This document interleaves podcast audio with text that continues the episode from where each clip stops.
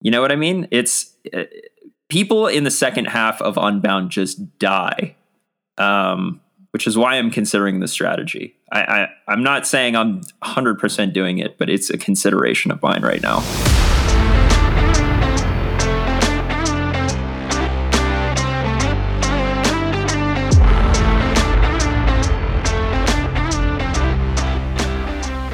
Hello, hello. Welcome back to episode 10 of the Matchbox podcast presented by Ignition Coach Co. I'm your host, Adam Saban, and today I'll be joined by my co host, Andrew Giniat, as well as Ignition co founder, Dylan Johnson. First off, I just want to thank you all for sticking with us as we've finally made it to double digit episodes. We've got a lot more in store, and we're continuing to develop our podcasting skills, so stay tuned for more to come. This week, we start off the show with a little bit of race recap banter. Dylan is hot off his mediocre result at the Belgian Waffle Ride California race last weekend. Andrew tells us a little bit about his less than pleasant experience at Tour of the Gila. And I briefly talk about missing the cut at the local US Open qualifier, as well as getting dropped at our first local gravel race of the season. Yikes. Then we get into our main topic this week VO2 max. What is VO2 max? Can we train it? And if so, how? This is a big topic, but we do our best to break it down in a relatively short manner for y'all. So, as always, if you like what you hear, share this with your friends and leave us a five star review. If you want us to cover a training related topic in a future episode, drop us an email at info at ignitioncoachco.com with email title The Matchbox Podcast. Or you can find us on Instagram and send us a DM. Next week, we're planning to do uh, an entire episode with just question and answers. So please send us those questions. All right, let's get into it. Hey, hey, what's up, guys? How's it going? Hey, What's up? Got three of us here today Andrew and Dylan. Uh, Dizzle is tiling his shower today. So if you're wondering why he's not here, he's being handy. Uh, so we're coming together today and we're we're going to talk about the topic of VO2 max. What is VO2 max? How can we train it? Can we even train it? Um, and what, what is its relevancy in the, the world of cycling and endurance training? Uh, but before we get into that today, we've got some racing to talk about.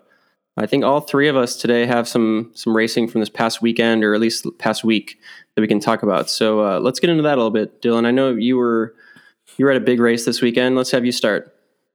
Sure, sure. Yeah, I did the I did the BWR California race, um, and I'll just be honest, it's, it's probably one of the one of the worst races that I've had in a very long time. um, I. I, I don't want to. I don't want to sit here and sound like I'm making excuses because I hate that. But this is just kind of how you know, in reflection of how the race went. This is this is where I think things went wrong. Um, I think first thing was that I did a hundred mile mountain bike race the weekend before, and those take a bit to recover from. But uh, the race, Um, started, which one was that? Was that the uh, Big Frog? Uh, yeah, well, Big Frog is the hundred k version, and then uh, the Cohutta 100 is the hundred mile version. Okay. that I did. Yeah, Okay, cool. And how'd you do there? I won. So that one went well. heck yeah. Did you win by a lot or a little? Uh, 16 minutes. So Seems maybe a if you would have won by one minute, you could have saved some I- energy for BWR. For sure. For sure. Yeah. or just not done it because it's not really that important of a race. But um, yeah. So uh, uh, in reflection, so I, I ended up getting 27th at BWR. Um, and my normalized power was was quite a bit lower than I would typically expect for a race of that duration. I think it was like 267 just as uh, you know, as a reference point. I think last year I did maybe two eighty seven for the same for the exact same race.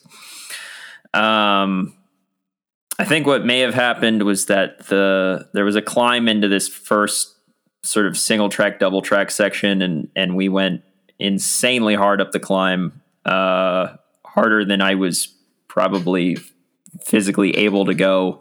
My normalized power for uh, I think this like three and a half minute climb, or my average power for this three and a half minute climb was like 465 watts, which is a lot for me for three and a half minutes.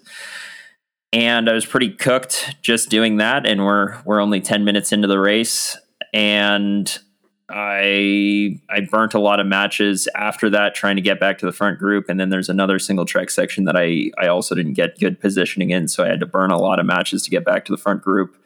After that as well, it was kind of like two two two uh sections back to back where I was kind of cut off guard and and had to catch the front group. So uh, by the time we got to the halfway point of the race, I was already pretty smoked and and then I I got dropped from the front group and honestly zone 2 was about all I could do for the rest of the day. So that's how that went. I, yeah, I, I was watching some of. Oh, go ahead, Andrew.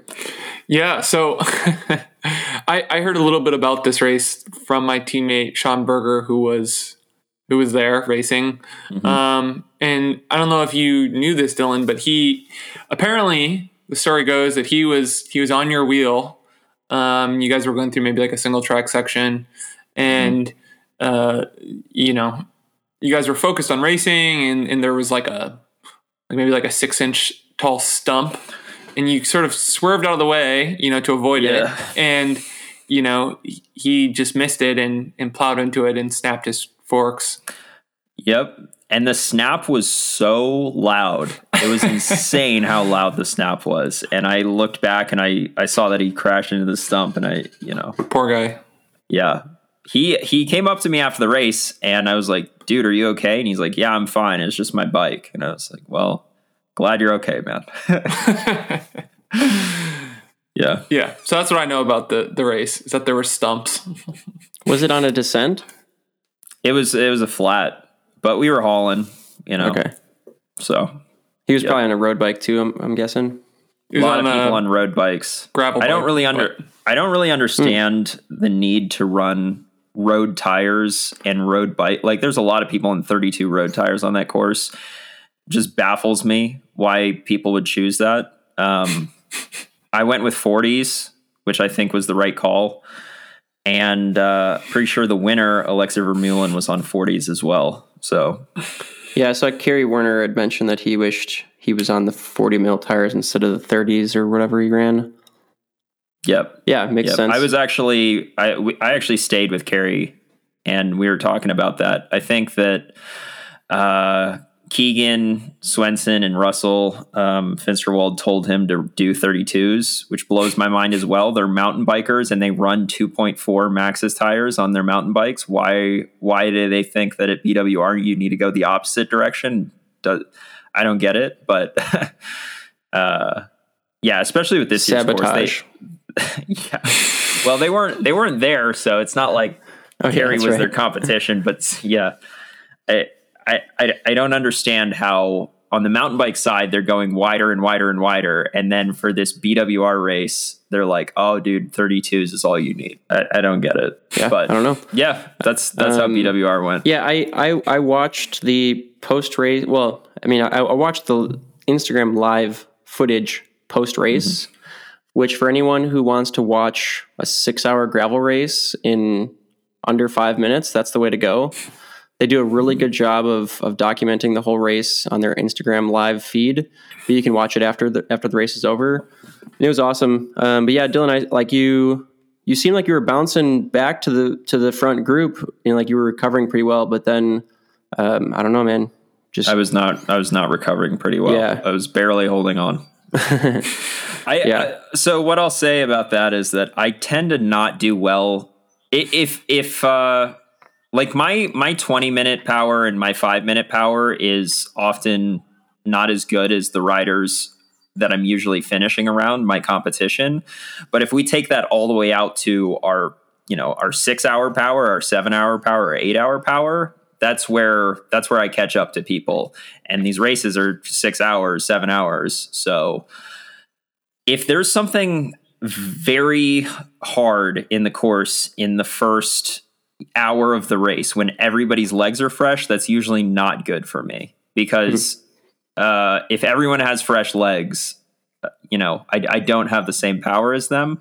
But if if there's something, if there's like a climb or something at the end of the race and everybody's on tired legs, I can usually hold my own. is it, it's what I usually find. And it's So- the same thing as when, you know, like yeah, whenever I've done a short track race, I usually do terrible. Uh, it's like the shorter the race, the worse I do. The longer the race, the better I do. In general, is what I'd say.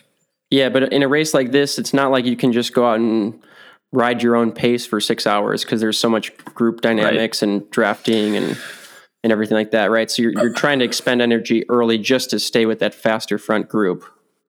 Yeah, exactly. And what I'll say to that is that if I had ridden my own pace from the beginning and just said, screw drafting, I'm just going to ride at my own pace, I certainly would have finished better. But, you know, hindsight's 2020. And also that's that's almost never the race tactic going into a race. Like you think you're just going to stay with the front group. That being said, uh for Unbound, I'm thinking about doing a radical pacing strategy that I almost guarantee no one is thinking about doing. And and that is to essentially to give myself a limit uh, to how hard I want to go. And the limit's going to be relatively low because it's such a long race. Essentially, what that means is I'm going to get dropped early when I could have easily stayed with the front group, but I'll have so much more in the tank in the second half of the race. And for anybody who's done Unbound, you know that the second half of the race is where the race is won and lost. People die in the second half, whether it's mechanicals or cracking or bonking or whatever it is. All of that. Uh, I'll have so much more in the tank than everyone else in the second half of the race that hopefully I'll be able to catch people and make up a bunch of time. I haven't decided 100% whether I'm going to try that strategy or just try the approach that everyone's going to take, which is try to stay with the front group as long as you can and then and then get to the finish. Um, but I'm I'm considering doing the former, uh, doing this like governor approach. I like it. I think you should do it. I'm excited to see how that works. I Yeah, definitely I mean- would not do that, but we're very different well, riders. most so most people wouldn't do that, and the the first two times I did the race, I didn't do that, and the second half of the race was, you know, I felt awful. Um, yeah, that's what I was going to ask. Have you compared like your front half to the second half, like power out. Yeah, it's slower. It's slower, Yeah. and you do less power, and and that's that's universal across the board. Like there is no one who's doing more power in the second half of Unbound than the first half. Even I even the front. You should uh, be like- the first person ever. Well, I, I'm thinking about it. Yeah, I'm I'm highly thinking about it. And and what would happen? What is I would get dropped probably. The race doesn't start super hard because I think people know that it's so long, and it's not like there's a climb in the first part of the race. It's all the whole thing is rolling hills. So, it what would probably happen is I would get dropped two or three hours in, and I would I would surf groups. Like if there's somebody to draft with, I'd draft with them. If there's not, then I wouldn't. But I just keep a consistent pace all day, and I'd I'd be in a lot better shape than than pretty much everybody for the second half of the race. The question is is uh, would I already be too far? Like, would I already have too much of a disadvantage from not drafting with the group? Would I already be on the back foot that I don't have time to catch everyone else? Um, well, Who knows? here's the thing though: is like you're not going to be completely alone. Like just because you're not in the front group doesn't mean you're not going to be in a group. And I think maybe what'll Yeah. be key to this plan is like if you're racing with that second group, you can sort of use yourself to motivate those guys. Say like, "Hey, gang, Mm-hmm. it's me, Dylan Johnson from YouTube." like, like, Yeah. we can make it. We can make it to the front group. You just have to work extremely hard. Yeah. So, I, like, I'll if- say, I'll say that that might that that might work well for the first half of the race. I can already tell you what will happen if I use this plan for the second half of the race. Is there will be no one to work with. If I catch someone, they'll be too gassed to help me. Right. because at that point if i'm catching them i'm i'm way fresher than everybody in the second half because i've used this plan um and if i'm catching them they've been dropped from the front group and they're probably on the edge of cracking or bonking etc uh there will be no one to work with for the second half of the race it'll just be me catching people as long as something bad doesn't happen like i myself don't have a flat or crack or bonk, which is uh, all of that is very possible at Unbound. So Have you ever gone back to look at your like power data or ju- or just data in general, Mm-hmm. Um, and compared when you're riding in the group versus when you're either off the back or off the well, probably not off the front. You're going harder, but like when you're just Mhm. riding solo, um, I, I would guess that like your average power in the group might be a little lower, but your normalized might be higher. You're probably spiking quite a bit more than you would get if you were just riding consistently off the back.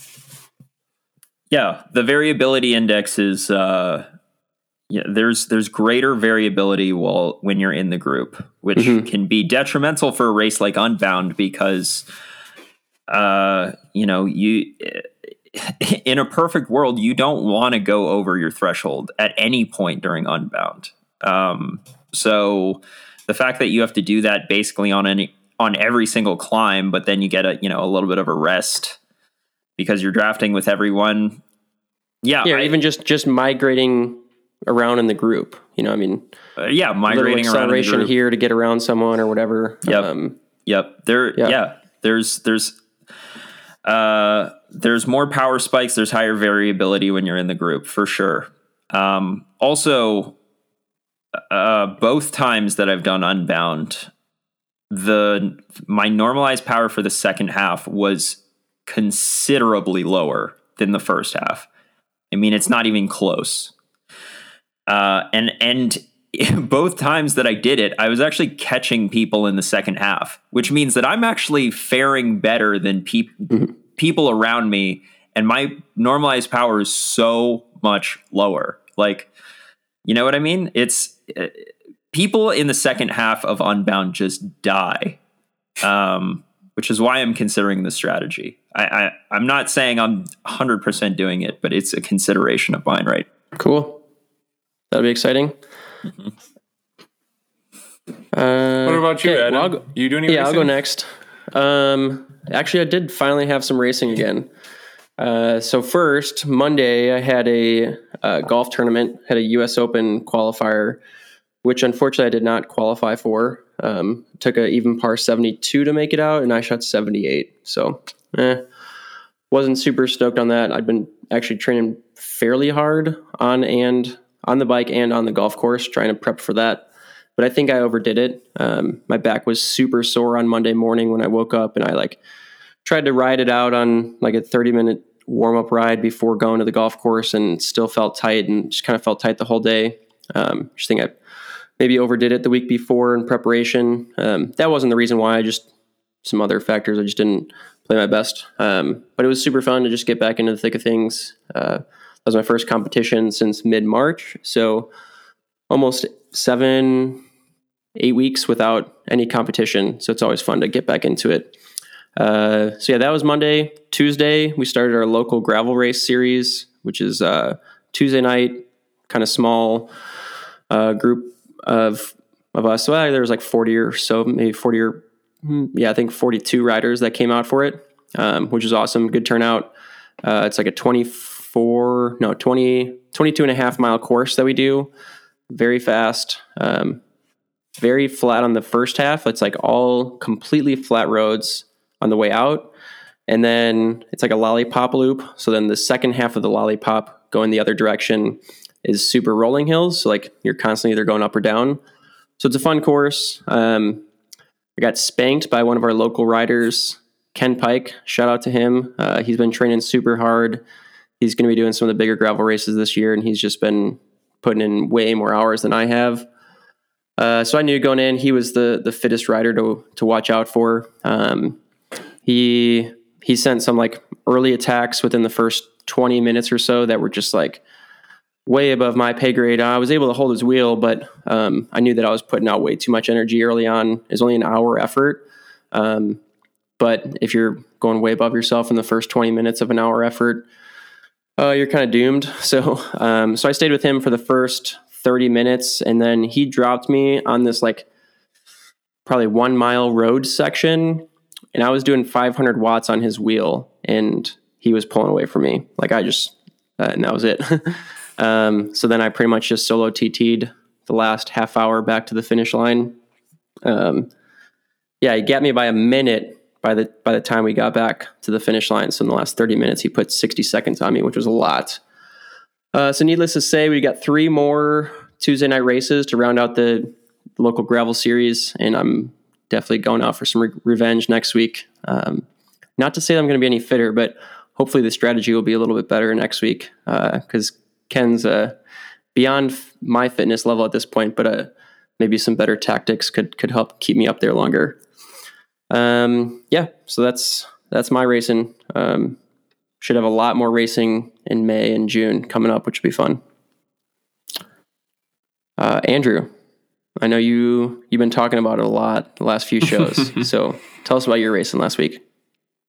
Yeah, yeah. Let me tell you about Tour de Gila. So Tour de Gila is at altitude in New Mexico. It's a UCI stage race I did with my team, CS Velo.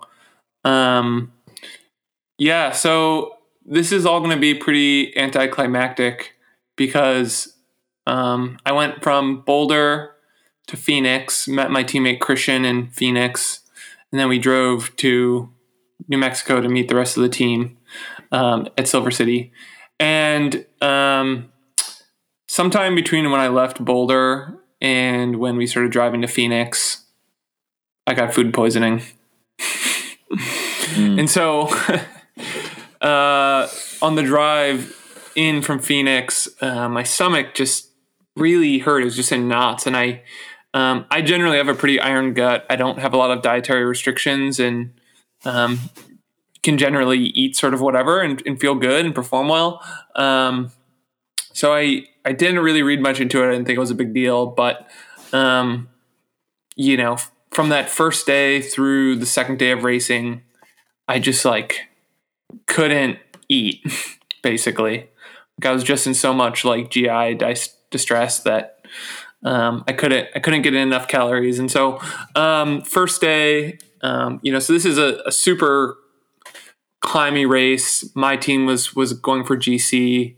Um, so I was definitely there in a support role. It's also my first race back after, um, you know, having first first real race back after having broken my collarbone not that long ago.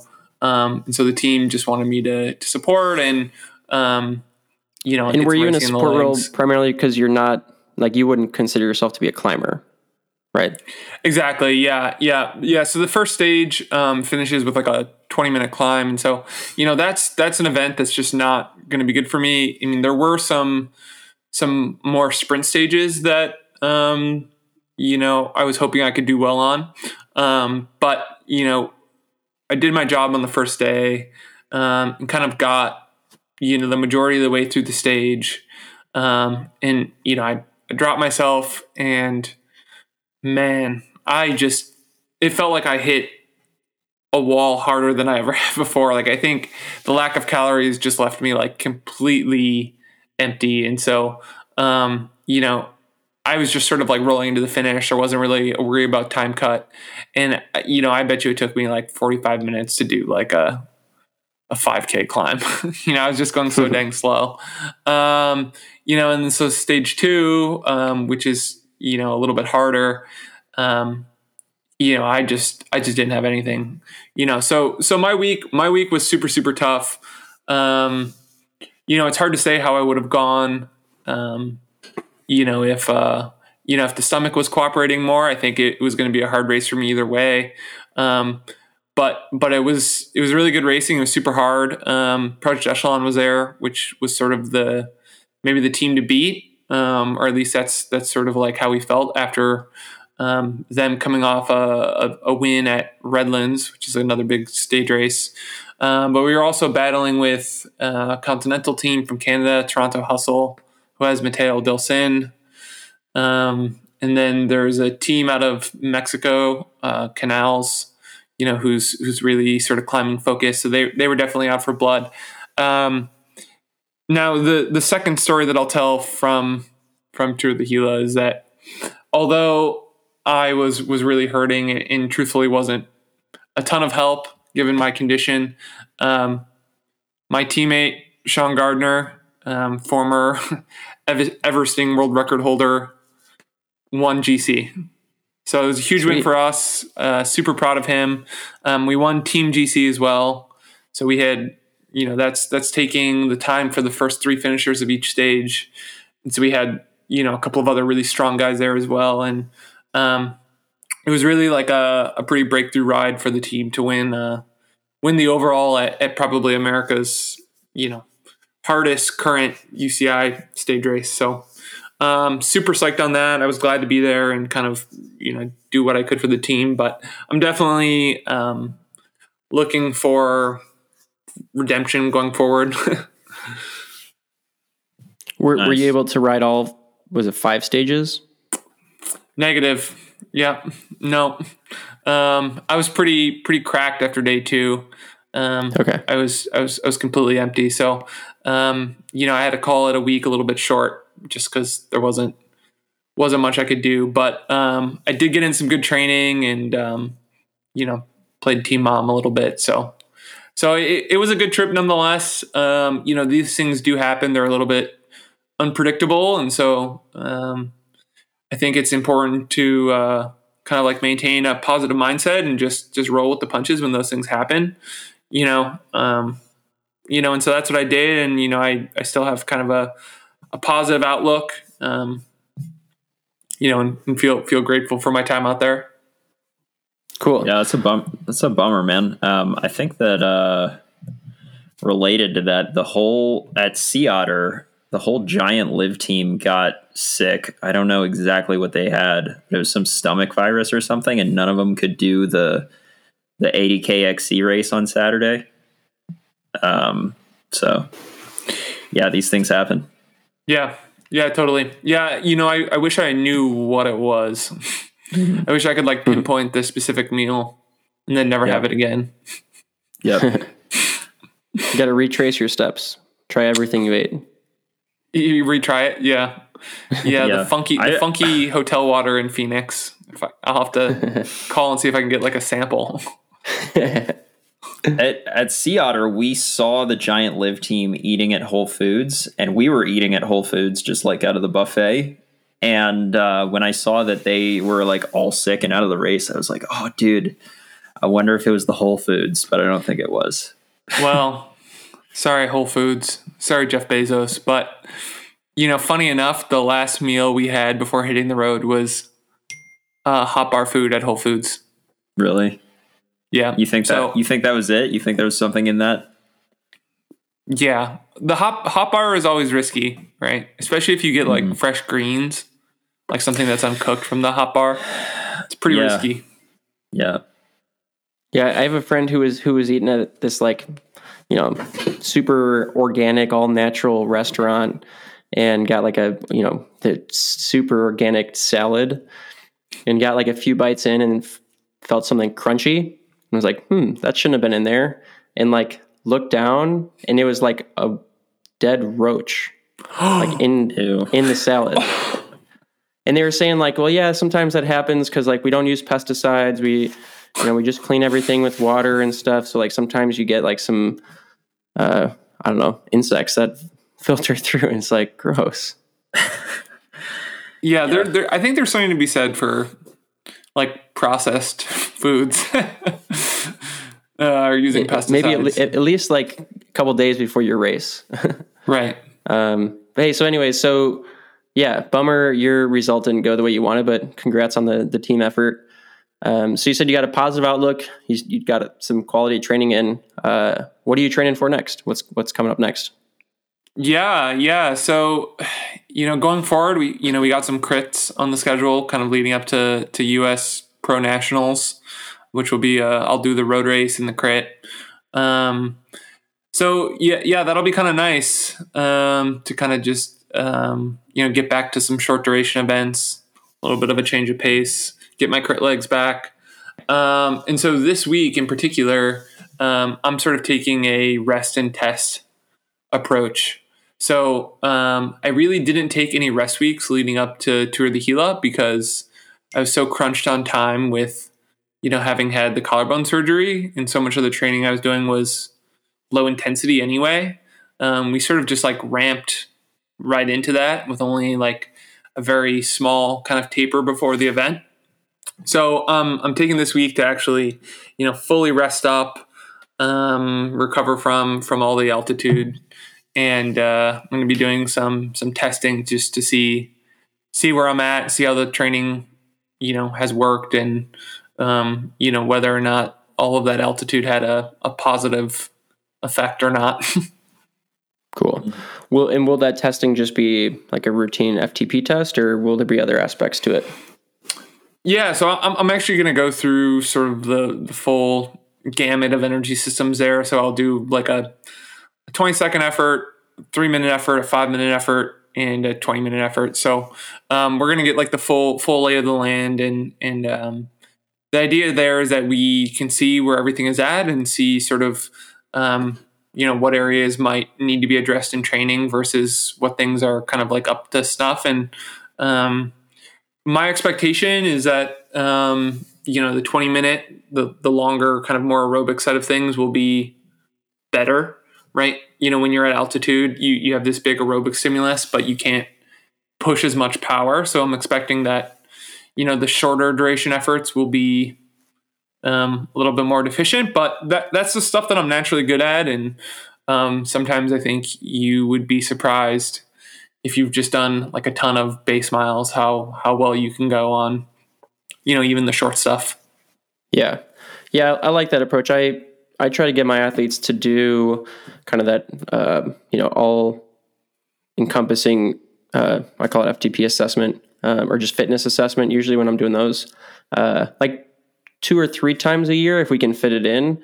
I love to do one like at the beginning of the year just to set a baseline, and then do another one at the end of base season if we can fit it in again, it's not super critical, but um, it's good if we can because it, it I, I, love when the athlete gets to see that all of their energy systems have improved, even if we've just been training base miles. Um, it's just really cool to see. It's like it kind of reassures them that you don't have to be doing high intensity work all the time, and you can still benefit with some of these energy systems without even uh, training those specifically. Um, and then maybe like at the end of the season or something, or, or you know, some, somewhere around like a peak event, just to kind of see where uh, where you're at kind of peak fitness wise. Um, but yeah, that's that sounds like a cool approach. Uh, so Dylan, how about you? Uh, BWR is over. Do you have anything else coming up before Unbound, or is Unbound the the next race for you? Uh, it's not the next race. There are um, C and B priority races. Uh, for example, this this weekend is a Southeast gravel race, purely a C race, just going to use it for training. Um, although I will say I'll be hopefully recovered going into it because I was absolutely smoked this week after doing back to back seven hour races. Um, you know, Cohutta and then BWR. And I haven't done a lot of training this week. I've just been kind of recovering. So hopefully by this Saturday, I'll be recovered and feeling good again, um, which is when the Southeast Gravel race is. But then the week after is Gravel Locos in Texas, which is 150 miles, which I think will be a really good test for Unbound. Um, 150 miles is obviously, you know, it's it's uh, three quarters of the duration.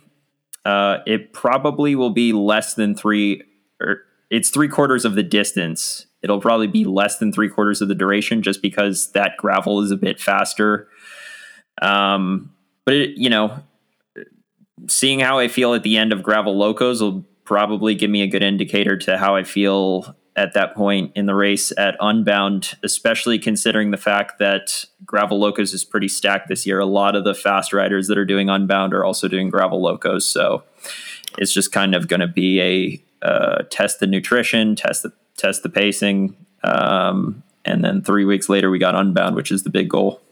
So, so you got three weeks between Gravel Locos and Unbound. Um, let's yep. say something doesn't seem quite right, like if your fitness mm-hmm. isn't quite where you want it to be. Will there be enough time for you to turn around and make some adjustments to your training, or will you just stay the course and hope for the best?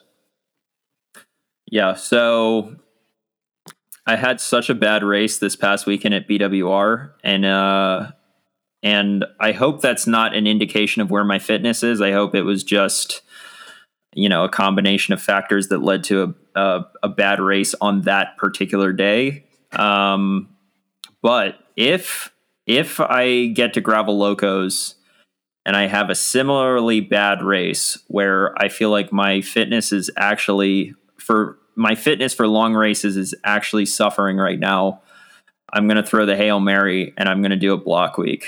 Uh, not the week out. I'll I'll give myself a week to recover from gravel locos, and then I'll do it. Uh, I'll do it the week, the second week, and then I'll have a week to recover before Unbound. That's that so, is. so that'll kind of be like that'll be your taper basically is doing a block week and then recover. Yeah. That's that's very much Plan B though. I'm not. I'm not. Hopefully, I will not do that. But if I find my fitness is not where I want it to be after gravel locos, that that's that's kind of like the last ditch effort for me to be in good shape for Unbound. Yeah, and would would there ever be a point in time where you would just uh, kind of drop the priority of Unbound and and re-switch focus to something else, or that's kind of the I don't main- think so. I Okay. don't think so because that's not only is Unbound a big big deal in itself, but it's also part of the Lifetime Grand Prix series, which is my over overall goal for the season. So, it, as an individual race, it's a goal. As part of an overall season, it's a goal. I don't. I don't see myself dropping Unbound as a priority. Um, yeah. and by the way, people who are listening that don't know what a block week is, because I realized I just threw that threw out that term without explaining it. Basically, it it would probably be five or six high intensity days in one week, which is obviously not typical. Um, and it's something that you should do with extreme caution, I would say. Uh, and and the the key to making it work is having enough recovery afterwards. So I, I've done it in the past and I've seen a lot of fitness gain from doing it, but I've also screwed it up. So, so that's why I'm saying it's, it's like a, a final Hail Mary throw. If I'm, if I'm not, if I'm not in shape by gravel locos, I need to do something. So And for anyone who is familiar with a block week, Dylan, uh, would would a block period for Unbound look different than a block period for, uh, you know, a cross country mountain bike race or something like that? Like, would you actually stack those workouts in a different configuration or you know completely different composition? Probably the main dist- the main difference is that the volume of the week would be higher. So usually the volume is is not really a priority for that week at all. It's like whatever the volume ends up being, that's what it is. Don't don't try to do more than that. The the priority is getting in these high intensity sessions, but since Unbound is such a high volume event, it I would probably try to tack on endurance miles to the end of every single one of those workouts as well. Um, it still wouldn't be a super high volume week. Like it's not it's not going to be a 30 hour week or anything by any means, but uh it it would probably be a 20 hour week at least. Gotcha. Cool. Mm-hmm. Well, guys, you want to hop into the topic here? Let's do 35 it. minutes in. Okay. So today we're bringing you VO2 max discussion. Uh, let, let's start off with a with a kind of textbook definition of what VO2 max is, like what we're referring to. Maybe this is a new term for you. You've never even heard of this term before. Um, maybe you have, but you don't really know what it is, or you've seen it in one of your training zones, um, but you're not really sure what it what it refers to. Um, Andrew, do you want to give us a textbook definition of VO2 max? Yeah. So we can define VO2 max as the maximal rate of oxygen consumption. So um, it's a rate because it's it's measured in milliliters per minute. So it's uh, sort of like an ongoing measurement over time. Um, and sometimes this is presented as a relative measure. That's how most people are probably familiar with it. It would be milliliters per minute per kilogram of body weight. So, you know, like a, a number would be like 70, 70 milliliters of oxygen per minute per kilogram body weight. Um, but could also be presented as an absolute term. And I, I think something that you know for people who are unfamiliar with this concept, uh, like when you when you give that definition, I'm sure there's probably some people thinking, so is that like the maximum amount of air I can breathe? Which it's not. It's it's the maximum amount of oxygen that your body can utilize um, to you know produce produce energy. So that, that's an important distinction there. And in fact, the amount of air that you can breathe, we were just talking this about this, is not even necessarily a limiting factor for uh, elite endurance athletes. Right. Right. Well, and to kind of piggyback on that real quick without getting too too into the weeds, but part of um, VO2 max is your body's ability to like absorb like not just oxygen from the air, but to absorb the oxygen from our blood. So the blood goes out to the working tissues. Um, We do not. And I mean, maybe the very most trained can, but generally speaking, part of the limitation to your VO2 max is your actual ability to pull the oxygen away from the blood and uh, you know use it in the muscles. So Yeah. For sure. While while Adam is gone, what would be a, layman's definition of VO2 max? How how do we understand this in sort of like a less scientific or maybe like a more colloquial way? Well, I think I, I think that's what I was just trying to get at there with, uh, you know, um, it's the oxygen that your body is utilizing. What do you guys? Still still too complicated, man. Uh, I'll I'll, I'll right. just give my definition because you're not saying what I want you to say. okay. okay. I, I I like to think of it as um, the size of your aerobic engine. Right. So it's like um, like you know maybe your FTP is like how well tuned that engine is, but but VO2 max is like the raw size of your your engine. Set, sets sets a, a ceiling, if you will. Right. Yeah, and a lot of, uh, uh, if we're talking about the different, maybe maybe we were supposed to talk about this later, but a lot of the difference between. So if we're talking about increasing FTP, uh, it's kind of like we're talking about what percentage of that VO2 max we can utilize. So, you know, VO2 max being the ceiling, and then it's like how close to the ceiling can we get with their FTP? Right. So if your power at VO2 max is 450 watts, your FTP is not going to be 450 watts, right? Because those things aren't going to coincide. Right. Um, and so, yeah, I mean, I don't know what what numbers you've seen before, Dylan, for like fractional utilization, but I think you know maybe people can get up to like 85 percent or something like that at the I, I top think end. I think at the very very elite level, ninety percent might be might might be the limit. Um, Yeah. for for like the elite of the elite, and a lot of times uh, there's been studies that show that elite amateurs and pros uh, they don't even necessarily have a huge difference in their VO2 max. The main difference is is uh, how much of their VO2 max they're utilizing. Right. And so, you know, just just for all of our listeners out there who want some practical advice and maybe this isn't super practical and that these things are sort of hard to measure. We need to use, you know, at the minimum like some sophisticated software to measure this. But um where your fractional utilization is can give us insight into what we need to train. So, you know, if you're let's say a time trialist and you're at 88% of your VO2 max for your threshold, no matter how much threshold you do, you're you're probably not gonna improve anymore because you're already sort of tapped out there. So that's where maybe VO2 max training can come in and uh, you know allow you to kind of like raise raise the ceiling and, and reach new highs. Whereas like you know for somebody who does no threshold training, your your fractional utilization could be like 65 or 70 percent, and there's just so much room for your your threshold, your anaerobic threshold to improve. Right. So maybe that's where we start. Right.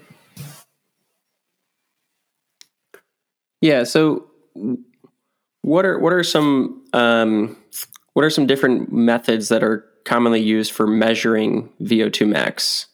Uh, we could talk about cyclists specifically. But we can also talk about uh, you know other other disciplines as well. Um, how, how how would one go about either estimating or actually quantifying their VO2 max? Well, the the kind of the most obvious and the most surefire way is some sort of graded exercise test in a lab. Um, you'd be doing um, gas exchange where you're measuring oxygen consumption and CO two expelled. Um, so you're you're directly measuring these things, you know, by wearing a mask that's measuring what you're breathing in and what you're breathing out, and um, the proportion of what you're breathing out will tell you how much of that oxygen was actually consumed and then converted to CO2. You know, so this would be like a ramp test or like a step test. Um, and one thing that is important to note is that um, although this is the most accurate method for measuring VO2 max, um, it's not 100% reliable because the protocols will will um, affect you know whether or not you can even a- achieve your VO2 max. So like if you were to ramp up too quickly and you weren't very fit, um, you would just like blow your legs up before you even reached you right. know like a plateau in your oxygen consumption. So um, you know if if listeners out there are going to go and get this tested, make sure that whoever is testing it has um, a really good protocol in mind and they're adjusting that protocol for your particular fitness level. Um, but you could do this for cycling or running. You could do it on a treadmill, like in a lab. I don't, I don't know how they would do it for cross country skiing, but everybody loves to talk about how high uh, the VO2 max of cross country skiers is. mm-hmm. Yeah. And I, I think that's also important to bring up here that uh, your VO2 max for one sport might not necessarily be your VO2 max for another sport. In fact, it most likely is not.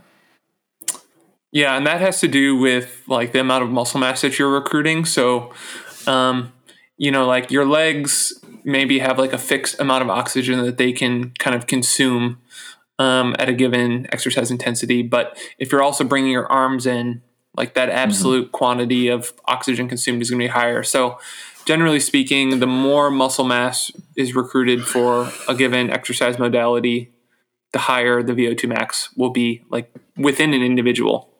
Mm-hmm. Um, and then you can estimate this if if people were wondering using software. So like WKO can estimate VO2 max. Um, your Garmin, if you have like a like a Garmin head unit will estimate VO2 max. Um, I've read the white papers on that. It's been a while. I don't. I think it's generally accepted that this isn't super accurate, but um, it, it should probably be ballpark. Yeah, Robert, one of our coaches, we were literally just talking about this this exact uh, issue like an hour ago in our in our meeting. Um, he was saying that if the Garmin watch is reading power, um, then it actually may be fairly accurate because the the algorithms that they use, you know, humans are not. What he was saying was that humans are not that different. Um, so if if you can get somebody's power at VO2 max and you know their weight in you know in kilograms, you can get you can actually get a pretty good idea of what their VO2 max is. I think the one thing that's that's maybe a, uh, a wrench in that and maybe Robert talked about this, is the difference in efficiency, mm-hmm. right? Um, so like people have different efficiency levels at VO2 max as well, which is something that um, Stephen Seiler has been talking about a lot, I think, recently, or maybe I just became aware of him talking about it. But that's something that actually goes up over time, right? So if we're doing a certain number of kilojoules, um, you know, like some some fraction of that is going towards actually like making power right? Like you can mm-hmm. adjust your gross efficiency um, with training. So, um, you know, let's say you have a a really um, high VO2 max, you could be extremely inefficient, and mm-hmm. a lot of that oxygen could not be going towards pedaling the bike. right. So yeah, when you're talking about efficiency, what exact what what type or like what specifically what efficiency are you talking about there? Like, are you talking about pedaling efficiency, breathing efficiency? Like, what what what do you mean by that? It's it's what I'm talking about is how much of the oxygen you're consuming is actually converted to like pedaling force. Um, so, so, when you say that someone could have a really high VO2 max, you mean like they have potential for a very high VO2 max, but they haven't realized no. it yet. No, like people, people. So here, so here's an interesting thing, right? So like, um, let's say you take a rider who's like some freak, right? His name is like Soren or something. You know, he's a Norwegian cross country skier kid. We get him on a bike. We measure his VO2 max. It's ninety freaking five. Like this kid is amazing. You mm-hmm. know, right? And then you're also measuring. So we have his VO2 max, and then we're measuring his performance as well, like on the bike, like how well he's racing. Um, you know, and then you track him for like years and years. His VO2 max could go down, but his performance could go up. And the reason for that is because his efficiency is probably going to improve. So that's like a major, major variable in performance. So, um, you know, when we're exercising and we're like burning calories, we're we're combusting oxygen to make ATP, um, oxidizing rather.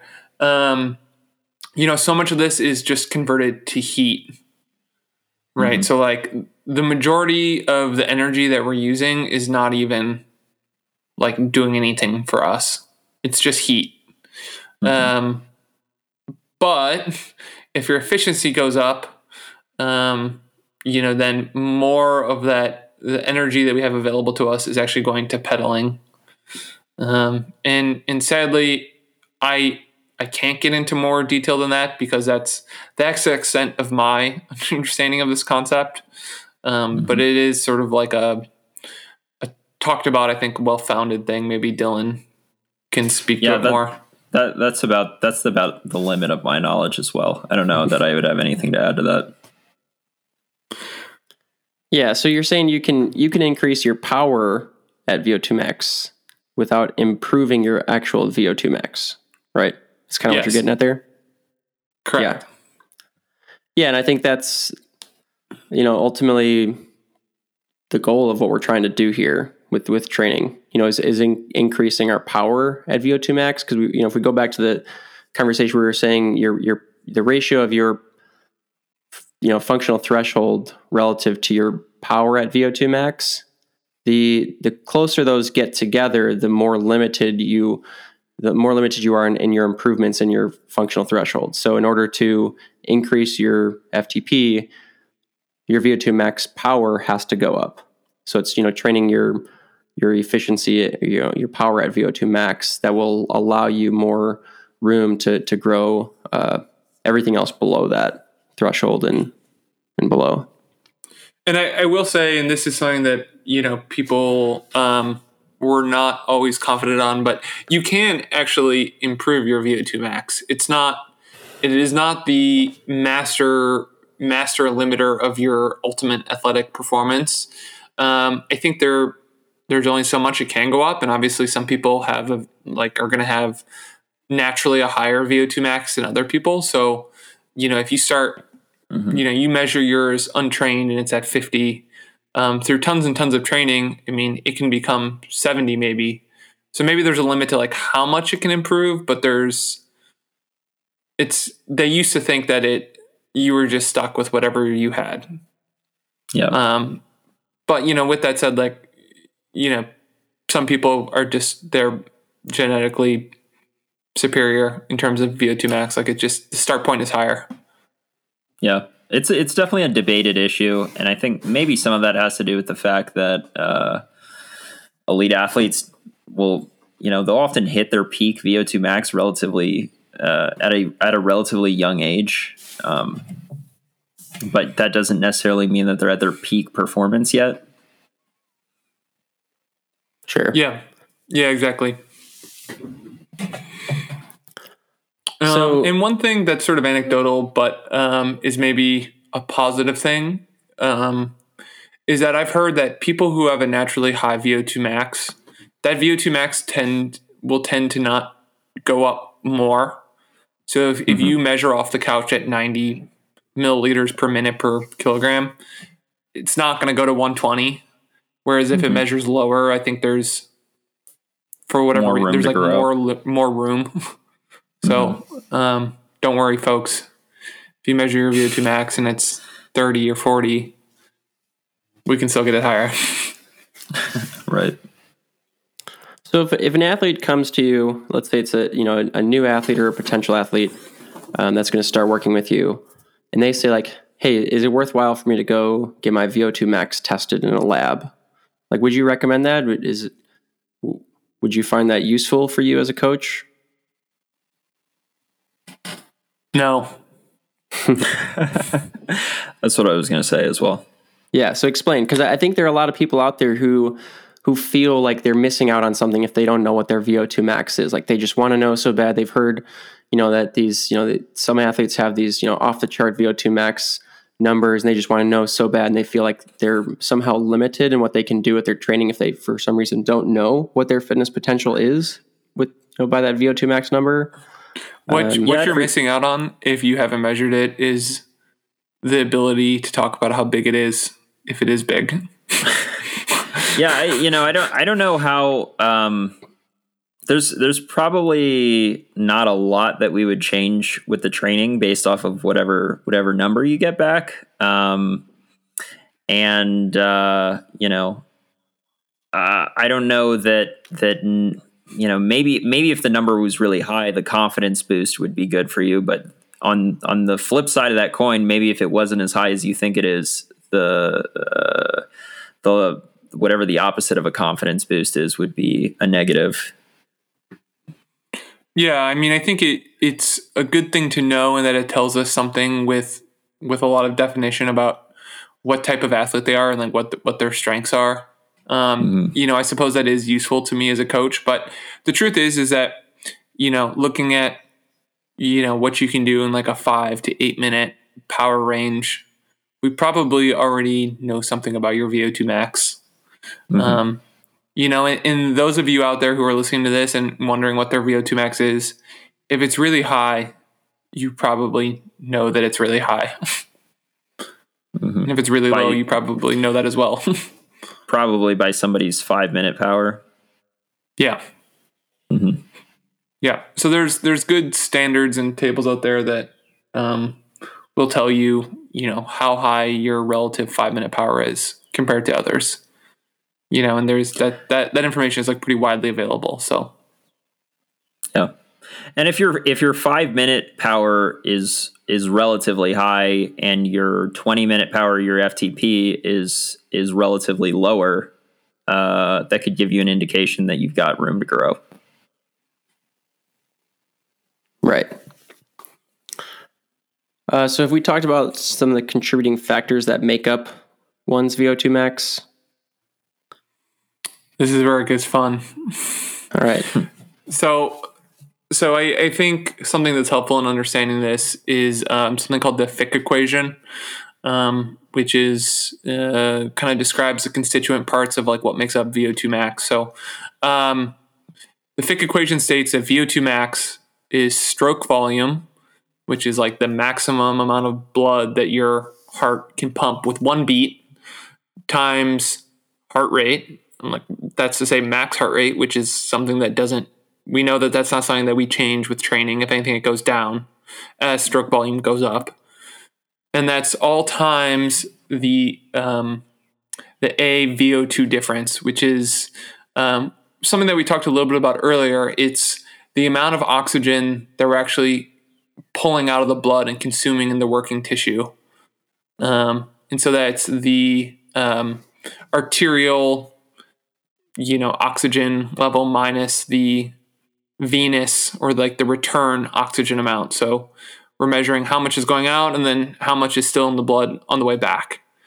Um, and that's a function of um, capillary density, you know, and how well we can diffuse um, oxygen from the blood. Um, some of this is also a function of like, you know, hemological stuff. So the amount of like myoglobin or hemoglobin in your blood. Um, that's the amount of oxygen that you can actually like carry per liter of blood um, and then the the heart side of things so um, the things that affect Right. So, for, volume for anyone who is following that equation there, so if the amount of oxygen in the blood outbound is equal to the amount of oxygen in the blood inbound, then you'd be subtracting one from one, which is zero. So your VO2 would be zero. um, and that's kind of like the, you know, j- just to understand the equation. So the higher uh, the, or the, the lower the ratio from inbound versus outbound, the higher your VO2 max potential could be. right yeah and Assuming we your think- stroke volume and heart rate are staying the same. Yeah, and and they they don't necessarily. You know, um, there's a lot of argument as to like which side of the equation we can improve more, the peripheral or the central side of things. Um, and I think they used to think that it was um, mostly the peripheral side where we can improve things. Um, and we know that like all the zone two training we do improves mitochondrial function and mitochondrial density, capillary density. Um, you know, you're building new capillary beds and all those sorts of things like that. So you're improving diffusion of oxygen from the blood to the to the tissue. So we can improve that. and we do that through mostly, I think, like low intensity training. Um, but you can also improve the central factor because we know that cardiac remodeling takes place over time in athletes. And so I think what what we want to improve specifically, or like what the driving force of um, the central side of the equation is, is um, increasing the size of your left ventricle um, to pump more blood out. Um, and it's a little bit more complicated than this. Um, and you know, there's there's good cardiac remodeling and bad cardiac remodeling, but the goal is to like improve the size of that chamber or the the contractility or the like elasticity of the the heart muscle like all these factors that play a role in how much blood is actually getting pumped out mm-hmm. blood volume i think is also a factor in this as well you know if, if our blood volume increases from training you know like when we first get back to training or we're, we're training in the heat and plasma volume goes up some of these things can can play a role as well yeah yeah, blood yeah, volume sure. is one of the uh, the first things that goes with detraining. So if you if you've taken a week off the bike and then you get back on the bike and you feel like crap, most likely it's reduced blood volume and it actually comes back fairly quickly. Yeah. You know, and then if we think about like me for uh, just as a, an example of this, you know, I went to altitude and like what are the adaptations to altitude? Um, mm-hmm you know, increased, um, you know, hemoglobin content in the blood. So more oxygen carrying capacity in the blood. So, you know, if you were to test my VO2 max now, um, you know, maybe it would be a little a little bit higher because we can carry more oxygen. But it depends on what the limiter is. Um, you know, and, and another thing I'll I'll say on top of all this is I was doing some research before this and kind of just reading some some studies, and there's some competing ideas about like where we're limited more or if we're um, limited by one thing at all. There's this idea that we that the systems don't allow each other to get out of balance, and so we're like mm-hmm. globally limited at any given time. You know that if we improve one quality, like so, for instance, if we can improve stroke volume, then the the peripheral side of things will just like go up in tandem. Right. But I, it's it's debated. It, it's yeah, it'd be very hard to improve one without improving the other. Um, yeah. Yeah, if we so we we're talking about we're t- when we're talking about VO2 max, we're all we're obviously talking about going at maximum, but another way to think about this is is what happens to your heart rate when you're at rest. So as you train, uh, your resting heart rate decreases, and the reason that is is is because your body is becoming more, um, you know, is be- becoming more efficient uh, at utilizing oxygen. So, uh, you know, your your body doesn't need to make as many pumps per minute because each each pump it's utilizing more of that oxygen um, and that that's how that's how elite athletes can get their their resting heart rate down to 30 beats per minute in the 20 beats per minute in some cases. Well, I think it's also you know the stroke volume as well, right? Like if you stroke volume, can, yeah, yeah, pump more blood per beat, then there's more oxygen going out per beat as well. Mm-hmm. Right. So if we go back to the metrics, um, the you know VO2 max metrics are milliliters per minute per kilogram. How much does like body composition play a factor when when calculating or estimating someone's uh, VO2 max? Well, for the absolute term, it doesn't make a difference, right? But for the relative term, which is like relative to body weight, mm-hmm. it's going to make a huge difference because um, almost universally, like even if you lose muscle as well, if you just lose weight, your VO2 max is going to stay like the absolute term is going to stay about the same. So like the numerator stays high. Um, and so the more weight you lose, the higher your relative VO2 max is going to be. It's it's kind of like asking the question uh, you know, watts per ver- versus watts per kilogram, right? Right. You know, it's it's sort of it's sort of the same thing. Yeah, no, I, I agree, and I think that's um, you know maybe maybe part of the the conversation too is is that you know if if you can't change your overall absolute VO2 max, you can change. You have room to improve your body composition. You know that Yep. that's that's a much lower hanging fruit than than trying to improve your you know absolute VO2 max. Depends on yeah, depends on what the starting point is. Uh, some people don't have weight to lose. Some people do definitely have weight to lose. So Right. yeah, Well, and Um, it's like if you're tapped out on like the actual absolute numbers, um, Mm-hmm. your your body composition is probably actually also good at that point. Right. so so let's let's talk about this. I mean part part of the contentious topic is, you know, the trainability of VO2 max. Uh, you know, there there are conflicting viewpoints on this. Um, there's been a lot of studies on this. Uh, it's it's been shown obviously that someone who's untrained can come in and train and improve their VO2 max. Um, but we've also, you know, we, we've been talking about this how you know elite athletes oftentimes uh, their VO2 max is just going to be what their VO2 max is. Uh, there's there's not much room for improvement there. Um, but let, let's talk a little bit more about like some specifics of, of how one could train their VO2 max. yeah, it's interesting. I mean, I I remember in exercise physiology classes that I took uh, five years ago. At this point, um, were textbooks were talking about how you can improve your VO2 max for probably a couple months, but then you hit a plateau and you can't really improve it after that. And um, it seems like that whole concept is up up for debate now. Um, so Well, and so here's the thing I'll say is that you know this this podcast topic is VO2 max, right? And so what we're talking about here is improving measured VO2 max. Um, whether or not that can just continue to improve forever, I actually I, d- I don't know, but I also don't really care because um, what we do know is that you can continue to improve your let's say your five minute power output mhm. more and more and more, right? So, you know, if if I have an athlete and their five minute power keeps going up, but their measured VO2 max does not, right. I don't care, right? um, that's fine. Um, but I, I am sort of of the camp that you can um, continue to improve VO2 max. Um, it just is going to slow down at a certain point. Um, and something we didn't talk about before is is the age. You know how age affects this equation, right? So um, it's pretty widely known that your VO2 max will eventually start to drop.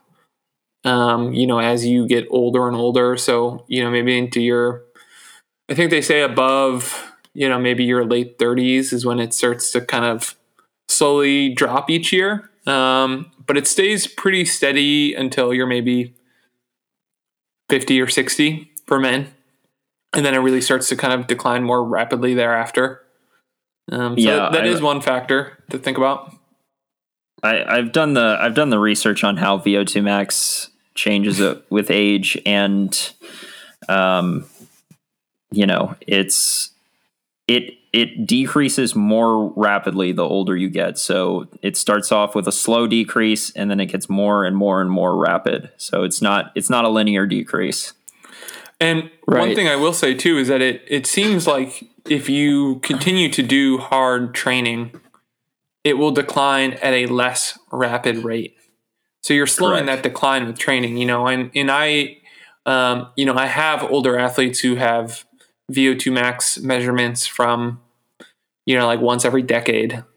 You know, and some of those guys, you know, who are 50 or 60 now, it's the same as when they were 35 or 45 right like it's Mhm. just they've they've sort of been able to kind of they haven't improved it maybe but it also hasn't gone down um Yeah.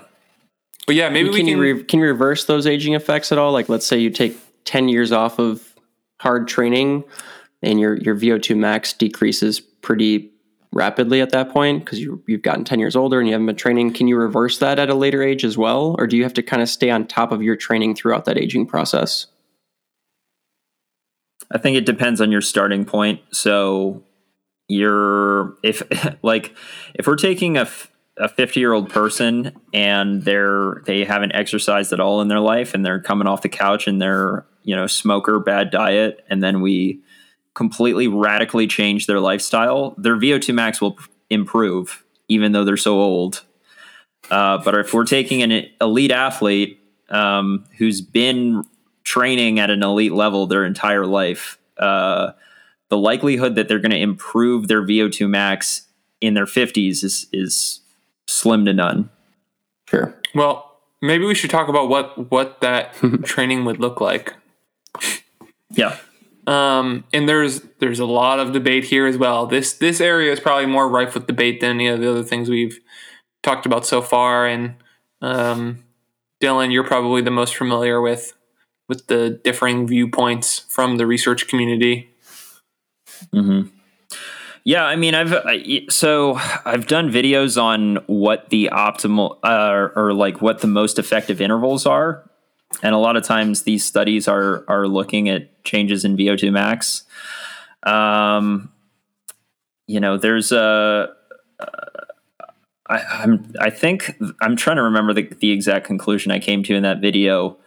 Um, Tabatas seem to perform super well. Um, I seem to remember uh, a Stephen Seiler study where he looked at four minute intervals versus eight minute intervals versus 16 minute intervals.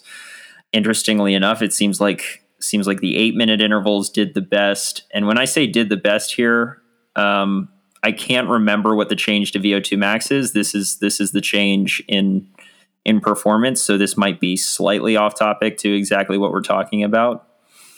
Um, I yeah, I seem to I seem to remember coming to the conclusion that Tabatas are particularly effective, and and probably this eight minute interval range is particularly effective as well.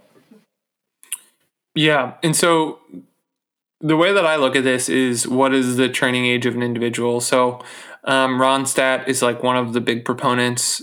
Uh, he's a researcher. He's one of the big proponents of uh, like Tabata style intervals. Mm-hmm. Um, so for those listeners who aren't familiar with that term, that's like a like a 40-20 or 30-30, these really kind of like short on-off um, intervals. Um, and and they've shown that those compared to like a constant workload exercise are more effective in improving VO2 max. But that's in largely untrained individuals. Um, mm-hmm. And so a hypothesis that I would have or put forth about this is that those are just harder to execute for um, untrained people. Um, mm-hmm. You know, like pacing a hard five or eight minute interval requires some skill and some grit um, to do effectively. And so I think it's it's more of like a practical conclusion than it is a true physiological conclusion. And that's just yeah, that's hypothesis. And so an interest this this actually goes straight grows right to the point that you were just making actually is is um the Tabata style interview interval was actually designed as a way to, uh, I believe it was like a way to easily reach VO2 max, if I'm not mistaken, as opposed to doing some sort of constant workload. Uh, they found that doing these repeated short efforts with short rest, you know, short effort, short rest, short effort, short rest, um, was a way for you know was a simple way in the lab that they they could get people to get to their maximum as opposed to having them do some sort of steady effort. Yeah, well, and I think the other thing too that I think about as a coach is the phenotype of the rider. So, um, mm-hmm. depending on what type of rider you are, um, the way that you reach your VO2 max is going to be different, right? So, um, you know, if I'm thinking about steady intervals, if I'm dealing with a sprinter or somebody who has a big anaerobic capacity, I'm going to give them longer VO2 max intervals. So they might get the the six or the eight minute intervals because um, for the first two or three minutes of that interval, a large part of um, where that energy comes from is going to be anaerobic in nature, right? Yeah. Um, so like for the first two minutes of that interval, I'm not even going to be working hard. I'm going to be nose breathing, doing 450 watts. Um, but then, you know, once that's out, you know, then then you know, finally maybe the oxygen uptake reaches its max, and I'm going to be, you know, gasping like a fish. Right. And so I think this is. about, I think ahead. this is a critical crux of this conversation. So I think a lot of people, because VO2 max intervals, you're riding at your quote VO2 max intensity. If you ride at VO2 max intensity for one minute, that does not necessarily mean you're at your VO2 max. In fact, you're probably not, right? Um, and I know that there are a lot of coaches that that's actually a pet peeve of theirs that that this intensity level is even called VO2 max because uh, that's not necessarily what's going on just because you're at that intensity. Um, you have to be at that intensity for a certain amount of time in order to achieve VO2 max. So I think that's an an important thing to understand. Um, just because you're riding at VO2 max intensity does not necessarily mean you're at VO2 max. Yeah, yeah. It's um. So so here's like a good um, you know, way that you can all go out and verify what Dylan and I are saying here. Go out and ride at your VO2 max intensity for two minutes and tell me what happens with your breathing. like Mm-hmm. you're not going to be breathing super hard initially. Like it takes time for that O2 uptake to increase for whatever reason. I, I think it's like metabolically speaking, you know, when we're asking our body to produce 450 watts or, you know, whatever the number is of power, um, it's going to rely on the quicker sources first. So, um, you know, phosphocreatine first, you know, and then, you know, then there's this anaerobic component um, that's just providing really quick energy, and slowly oxygen consumption is rising until we reach that peak. And so, it's with this all said, it's my feeling that um, you know you need to do four four minutes at the minimum for VO2 max work. Is sort of my feeling, and I think O2 uptake kinetics differ a bit between people, like we said, depending on your profile. Um, but I think anything under that is just not VO2 max work. I think some people. So so you're advoca- advocating for doing steady efforts, and I'm and I I'm actually in agreement. Um, I have I have people do steady efforts all the time. I think there are some people that could make the argument that if if you want to do more of a Tabata style training to raise your VO2 max, each so let's let's say you're doing 30 30s just as an example. Each 30 second interval that you're doing, um, you're using more oxygen with each with each interval. Like the first intervals are going to be highly anaerobic, and then and then they're going to become more and more aerobic by uh, as you reach the end of that session. Correct. Yeah, I, I just don't know if that's the quickest way to get there. I mean, we you talked about Mhm. like why Mr. Tabata, Dr. Tabata invented these intervals. It is a guy. There was a dude named Mr. Yeah. But uh and it, yeah, and it, it originally wasn't wasn't designed to be a workout. It's it's kind of something that he used in the lab. So, I mean, it, it, it is for sure the case that, you know, if you're doing these 30 30s, right, like maximally, uh, yes, initially the first handful are going to be anaerobic. In the same way that even with a steady interval, the first couple minutes are going to have a big anaerobic contribution. Um, but yes, eventually you're going to run out. You're like not going to be able to recover that anaerobic system anymore, and eventually it'll have to be aerobic. Um, But you know, it's I don't know. Uh, I don't know what the best way to skin the cat is. I think if the goal is to spend as much time at 100% of VO2 max as possible, you can't beat a Mhm. steady effort at a high cadence. Um, So I I want to I want to see what your take is on this. Um, I when I'm prescribing VO2 max intervals to somebody, I almost tell them to just ignore. Uh, I don't tell them to completely ignore the power, but I, what I tell them is that by the last interval, uh, it, like you want to average the highest possible power across the interval sessions. Um, you know, it's it's not necessarily something where you're trying to stay in a certain zone. It's like the higher the better. Um, and and I want to know what you think about that. Do you tell somebody to stick to a certain zone, or is it like go out and smash it as hard as you can within reason for the first ones because you don't want to blow up on the first couple, but averaging the highest possible power across an interval session. Yeah, I, I think there's like a like a practical answer to this, and then there's also like the the optimal answer. Um, and I think optimally, yes, you would you would smash every single interval, and you would go out really really hard, and the power would fade, but the you'd reach 100% VO2 max quicker, you know, and then you just need to hang on and keep it there. Just because power is dropping, you know, even if your power drops to zone four, as long as you're you're gasping and your heart rate stays high, you're still at VO2 max. Um, however, I find that it's these doing it this way can be really psychologically challenging for people, and mm-hmm. so um, I do like to see people start hard um, to ensure that we are kind of actually achieving 100% of VO2 max or close to it. But um, I, I do I do tell people to pace these a little bit. Um, but more importantly, I have people really pay attention to the sensations they're experiencing. Um, and the one thing that I'm looking for, you know, as an indication of proper execution of these, is that the legs are not loading up, but the uh, the heart rate is super high and the breathing, most importantly, is really really ragged. You know, mm-hmm. and and you like what are we after here? We're we're trying to stress the heart, right? Yeah. Is is what what I'm doing here. That's that's why it's important that you're breathing really hard is because then we know that the heart is getting stretched. You know, and there are mechanisms in the heart that are detecting that stretch, um, detecting that you're you're sort of pushing it, and that's what's causing the adaptations. Um, so I, I hope that that sort of answered your question, Dylan. yeah, yeah, yeah. So in, in uh, so kind of, I, I guess I sort of have a hybrid approach of both of you guys. Um, like one thing that I'll do is I'll re- try and get my athletes to negative split their VO2 max intervals.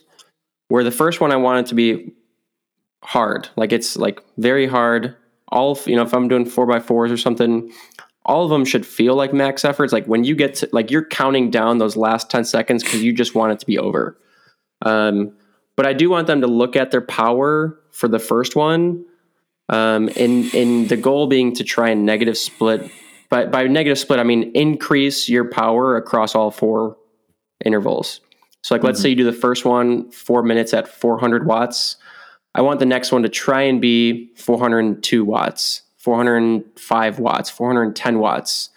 Um, and I think, like, psychologically, that helps push yourself to that max limit a little bit easier across those you know those subsequent intervals because these are so hard it, it can be if you're just completely um, overlooking power altogether um, like maybe you don't look at power very much in the first one but the, the next one's like sometimes you do need that psychological push to keep yourself going at that hard effort because these are these are so hard like most people most athletes uh, especially cyclists like vo2 max are their least favorite workouts uh, andrew you and i might be the some of the outliers because like VO2 max are my personal favorite intervals to do. Um, and I, I, know Andrew, you like the higher intensity stuff, do. Um, but they're very very hard. Like you should get done with your VO2 max workout and feel quite gassed um, versus like a you know a tempo workout or threshold workout. Like you you probably aren't completely smashed by the by the end of that one. Um, but that way, it just gives them a target, something to aim for, um, and, and helps them push themselves harder than they thought that they could or wanted to, um, versus just letting it to power completely. And then once they're not able to, to you know, like let's say it's open ended, like we're doing four minutes, five to eight intervals. Uh, if that six interval you see power significantly dropping off, then maybe we've kind of reached the limit for the day. Um, and then we can kind of shut it down because at some point you you aren't going to be able to achieve VO2 max anymore. You, have just kind of expended all of your energy in that system. Um, but that that's just one approach that I use uh, with my athletes. So here's here's a question for you, Dylan. And so this is sort of um, I listened to a really I don't remember what it was, but it was a good podcast with Sebastian Weber, who's like a sort of a leading physiologist, and you know we they were talking about maybe like five by five intervals. And he's like, you know, I I don't know what VO2 like I don't know what VO2 max intervals means. Like he's one of these coaches who's like, mm-hmm. like what are you what are you talking about? You know, like a five by five can be so many different things depending on, you know, the recovery interval and, and how you're pacing these. Um, so, my question for you, Dylan, is um, when you prescribe VO2 max work, what are you thinking about in your prescription for the uh, the rest interval? You know, are you doing like a one to one, or are you doing like a like if you're doing five by five, are you doing? I, I find that like a complete rest, like fully complete recovery between efforts, would be more like almost like eight minutes. Are you yep. doing an incomplete recovery, maybe like two or three minutes? And and then what's what's the logic? Yeah, it's uh, so when I mentioned earlier that some coaches have a pet peeve about even even calling this intensity VO2 max intensity, I was probably referring to Sebastian Weber there. Uh, we probably listened to the same podcast where he was where he was saying that, and it, it made a lot of sense. Um, I don't have a problem calling it VO2 max intensity, but I, I could see how physiologists would be a little peeved by that. Um, yeah, as far as the rest intervals go, I generally go for a one to one ratio. Um, uh, maybe the exception to that is if uh, if I have somebody doing eight minute intervals. Sometimes I'll do um, do a four minute rest between eight minute intervals. I think there's actually some research on this uh, uh where they found that that uh, like four minutes was enough for complete recovery, um, which is interesting because I I found that in the in the real world when I'm doing this, it seems like the more the the more recovery, the better the next effort is, right? But um, it might have been, it actually might have been a Seiler study that showed that uh, like four minutes between four minute and eight minute efforts was was enough for was enough for full recovery. So yeah, I mean, if if I have somebody doing four minute efforts, I'll it, it'll probably be four minutes of recovery. If I have somebody doing eight minute efforts, it'll probably also be four minutes of recovery, unless I have unless somebody is training for something specific where uh, I don't know, like maybe maybe at the end of this road race there's going to be an eight minute climb and that's like the only climb of the race and they don't necessarily need repeatability. They need eight minute power. Um, that's that's a situation where i would actually increase the rest interval yeah yeah right. so you're saying like if, if you were working if you were trying to work in athletes like absolute max power at VO2 max, then mm-hmm. then maybe you'd add more rest in because you're trying to get the most power out of each of those intervals.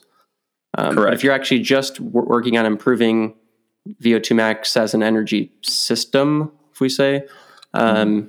then just being fully recovered, you know, four minutes should be all you need to be quote unquote fully recovered, and then getting right back yeah. into it. Yeah, I would say that probably it has more to do with repeat repeatability and making that workout more specific to racing because rarely in racing do you do you know uh, you know a, an all out effort and then you've got a ton of time to recover before your next all out effort right um, right a lot of racing is about repeatability being able to repeat high intensity efforts over and over and over again so it probably has more to do with that um so before we wrap up, one other thing that I wanted to kind of mention this goes into the category of recovery. Um, so hopefully this will dovetail nicely. Is, you know, we've talked a little bit on the show already about O2 uptake kinetics and sort of like what that O2 uptake curve looks like. So, you know, if you've done your lab test, you know, and you know that after three minutes, you know, of steady pedaling at 450 watts, you reach 100% of your VO2 max right? For those first three minutes, there's this period where oxygen consumption is not accounting for all of the energy that you're using, right? So if we we kind of are imagining this curve, um, the area above the curve accounts for the oxygen debt that you're accumulating, you know, or like the difference in energy contribution. So there's that anaerobic side of things. Um, and it's really interesting. So if you look at the recovery um, post VO2 max interval, you take that area above the curve and you would flip it and you would put it on the end. you know, so it's like a like a curve going down and it's the exact inverse of that other curve. So there's that like post exercise oxygen consumption increase that happens um, and it's mm-hmm. directly proportional. so I think that that's kind of an interesting thing just for people to keep in mind or to understand. Um, if you So, so are you suggesting a one to one ratio here? Uh, no, no, I'm not because um, if you're doing your VO2 max intervals correctly, you're spending more than you know more than a little bit of time at 100% of VO2 max. So we're accounting for that time leading up to the oxygen consumption reaching 100%. So I think that'll probably take like two or three minutes at the minimum. And so, you know, you can feel this when you finish a VO2 max interval or a sprint, right? Like in any sort of effort that's anaerobic, um, you're creating this oxygen debt that has to be paid later. Um, and so, like, you do a maximal sprint, right? Like, or like a, let's say a 20, 30 second sprint, and then you stop pedaling. You're breathing probably the hardest after you've stopped pedaling. And that is you paying the oxygen debt. Mhm. Um, they call this the EPOC effect. Um, is I think the acronym that they use, like ex post oxygen consumption. Um, you know, and That's this why sometimes happens- you'll see heart rate continue to climb too, right? You might see your max heart rate 20 seconds after your effort ends or something. Yeah, exactly. Yeah, exactly. Because we we we've talked about this tons on this podcast. Recovery from any of these efforts happens aerobically, right? So that's what's happening here. And so EPOC, you know, when we talk about it in the cycling world, we're talking typically about that period immediately after your interval where you're still breathing really hard for let's say like one or two minutes, and it slowly tapers off, and then you're recovered. Um, but people in the weightlifting world, for instance, talk about it on a longer time scale. Um, you know, or pe- people who are into like body composition stuff. So when you do like high intensity work, right? Like, yes, you're not burning a lot of fat during that effort, but the idea is is that maybe in the big scheme of things, you might be burning more fat over the course of your whole day because your Right. metabolic rate is kicked up for the remainder of the day following that, and you're burning more fat then. So this is Yep. sort of like talked about within the debate of like long, slow intensity stuff for weight loss versus HIIT workouts. Um, and people Mhm. like HIIT obviously because it's, it's easy to execute and it's efficient. Um, and the EPOC effect is is why that might actually work well for fat loss. Yeah. I think if you talk to any like CrossFitter or bodybuilder of any kind, if you talk to them about cardio, they're like, oh, HIIT all day. Just HIIT, HIIT, HIIT. How do you think that would relate to timing of like your workouts? So, like, let's say your, your metabolic rate is increased for the remainder of the day or whatever until you're fully recovered. Um, would would the timing of your workout, whether it's like in the morning or the middle of the day or the end of the day, affect your your fat burn rate? Um, I don't know. I'm not sure. I, I yeah, I'm gonna. I'm sure I'm there's a study or something on that. There's there's definitely studies on like the optimal time to do workouts, um, and there's a lot of co- confounders here, and I would say that maybe the optimal time in terms of like fat burning would be later in the day, but you don't want to do this because you're going to be all turned up after your workout, and then your sleep quality might suffer, and so you get get one advantage, but then you you know have a disadvantage and bad quality sleep, Right. or you're really hot. yeah, I when you mean that's what I was kind of leaning, or that's where I was leaning was it, would it would make sense that it'd be later in the day would be better. I have heard I have heard people made the argument make the argument that it's good to do cardio in the morning so that way you're burning fat throughout the course of the day. Uh, and my I, I feel like these people were not talking from you know it, it's not like they read this in a study. I feel like they kind of like pulled it out of their ass, but uh, I could be completely wrong. Maybe there is a study that suggests you actually burn more fat uh, over the long run if you work out in the morning versus work out in the afternoon. I just haven't seen it. All right, guys. Well, I think we're going to wrap that for today. This is already a 90 minute episode. Uh, we have had a couple listener questions come in. So we're right now we're kind of thinking maybe we'll do a whole special episode where we just do a Q&A and answer some of these listener questions. So keep sending those to us. You can send those to info at ignitioncoachco.com. Um, yeah, we'd love to hear more from you guys. Uh, if we get enough questions, then we will do a special episode uh, maybe as early as next week if you can send them over the over the next five six days. We could fit it into the schedule next week. Um, but yeah, that's gonna wrap it for today. Uh, thanks, guys. This is awesome. It's good to get another topic in and have some more discussion. All right, folks. Thanks for tuning in for the latest episode of the Matchbox Podcast. Like I said at the beginning, you can send any questions or topic suggestions to info at ignitioncoachco.com with email titled The Matchbox Podcast. Links to each of our social media pages can be found in the show notes. Tune in next week for another endurance training related discussion and learn about how you can find that extra match for your next big event. Catch y'all soon. Let's go!